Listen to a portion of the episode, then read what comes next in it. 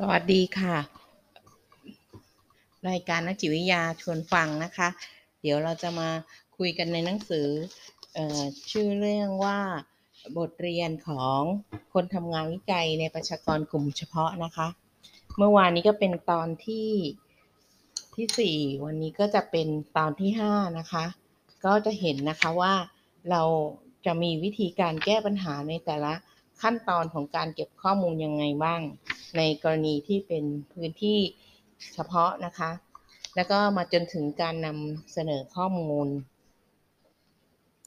การนำเสนอข้อมูลทางการวิจัยเนี่ย ก็จะต้องนำเสนอในที่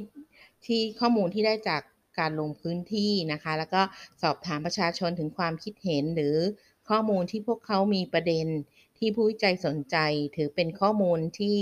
สามารถให้ผลมากกว่าผลงานทางวิชาการนะคะ ข้อค้นพบทางวิชาการก็สามารถนำไปใช้ในการเมือง ในทางการเมือง แล้วก็สามารถนำไปใช้ในการสร้างความรัก หรือความเกลียดชังได้นะคะ อย่างไรก็ตามนักวิจัยก็ต้องมีพื้นฐานที่ชัดเจนว่าเราเข้าไปเก็บข้อมูลนั้นนะเพื่อพัฒนาข้อมูลทางวิชาการ ไม่ใช่เพื่อหวังผล อย่างอื่นนะคะ การไม่ซื่อตรงต่อมาตรฐานทางวิชาการก็คือการทำลายการยอมรับ ทั้งในตัวสถาบันและตัวบุคคลของนักวิจัยเอง ในพื้นที่ที่เสี่ยงภัยนะคะ ที่เกิดขึ้นจากความเห็นต่างทางการเมืองแล้วเนี่ยการยอมรับจากสังคมและประชาคมเนี่ยเป็นเรื่องที่ได้มายากพื้นที่เสี่ยงภัยทุกที่ในโลก อบอวลไปด้วยความหวาดระแวง และก็ความเกลียดชังนะคะ และก็มีความรุนแรง หากเราทำลายหลักฐานสำคัญที่สุดของการทำงานวิชาการในพื้นที่เสี่ยงภัยนั้นก็คือ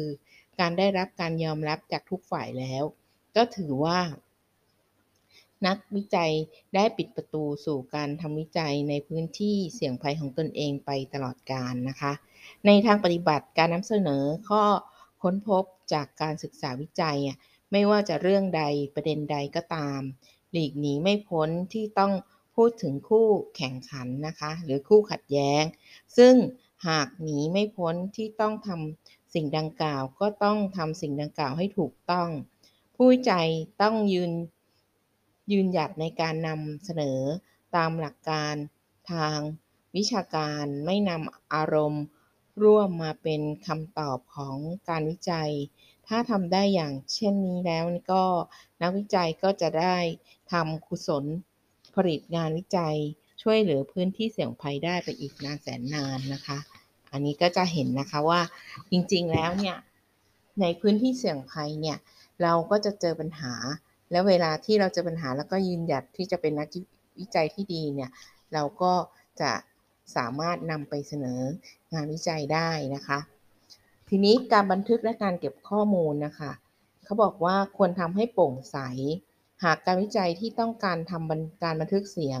เป็นเรื่องละเอียดอ่อนมากที่ต้องแจ้งแก่กลุ่มตัวอย่าง ก่อนทำการเก็บข้อมูลว่า ต้องขออนุญาตบันทึกเสียง ภาพหรือวิดีโอ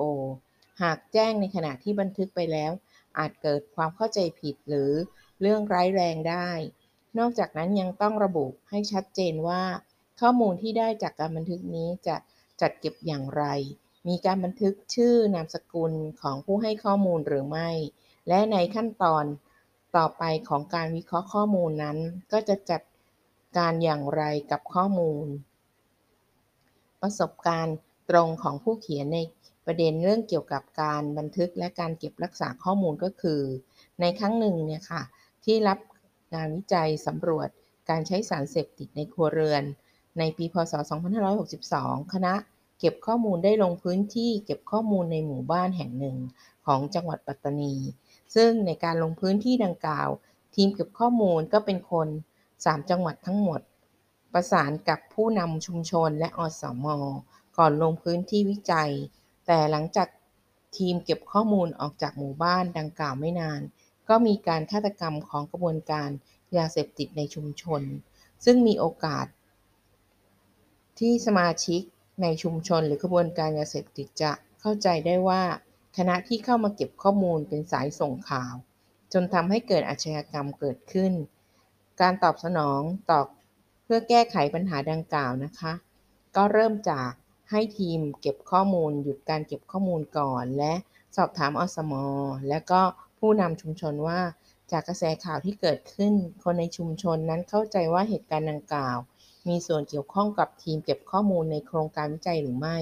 และชี้แจงกับอสม และผู้นำชุมชนอีกครั้งว่า กระบวนการที่ได้มาและส่งต่อข้อมูลที่ได้จากการวิจัยนั้นมีขั้นตอนอย่างไรบ้าง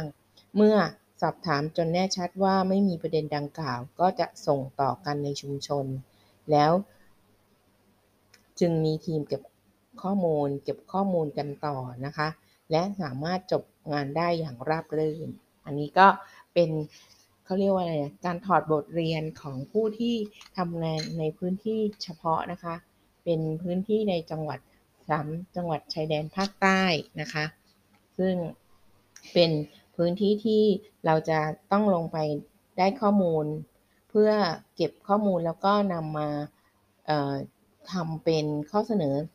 หรือทำมาเป็นเอาผลงานวิจัยเนี้ยมาเป็นข้อค้นพบที่เราจะต้องจัดการกับระบบทั้งที่เป็นปัญหาของงานวิจัยด้วยนะคะ ก็สำหรับวันนี้นะคะ เราก็ได้พบแล้วว่าตั้งแต่ขั้นขั้นการหาคัดเลือกกลุ่มประชากรตัวอย่าง ขั้นการออกแบบสอบถาม ขั้นทีมเก็บ ข้อมูล การเก็บข้อมูลนะคะ แล้วก็เรื่องของบันทึกและจัดเก็บรักษาข้อมูล ก็มีส่วนสำคัญนะคะ สุดท้ายก็คือเรื่องของการนำเสนอข้อมูลที่ค้นพบจากงานวิจัยนะคะ เราก็จะต้องเอาข้อมูลที่ได้จริงๆ เนี่ย เพื่อที่ไปรายงานในที่สาธารณะนะคะ ซึ่งจะเป็นประโยชน์ต่อพื้นที่ต่อไปสำหรับวันนี้ในการอ่าน บทเรียนการทำงานของของคนทำงานวิจัยในประชากรกลุ่มเฉพาะนี้ก็มียังมีอีกเยอะนะคะ ในเรื่องของบริหารงานในโดยแนวคิดนะคะ ที่เรียกว่าช่วยเหลือแบบไม่ลงโทษ ซึ่งเราจะได้มาฟังต่อใน episode ถัดไปนะคะสำหรับวันนี้ขอบคุณมากค่ะ และท่านสามารถหาอ่านหนังสือเล่มนี้ได้ในกรมห้องสมุดกรมสุขภาพจิตนะคะ ขอบคุณมากค่ะ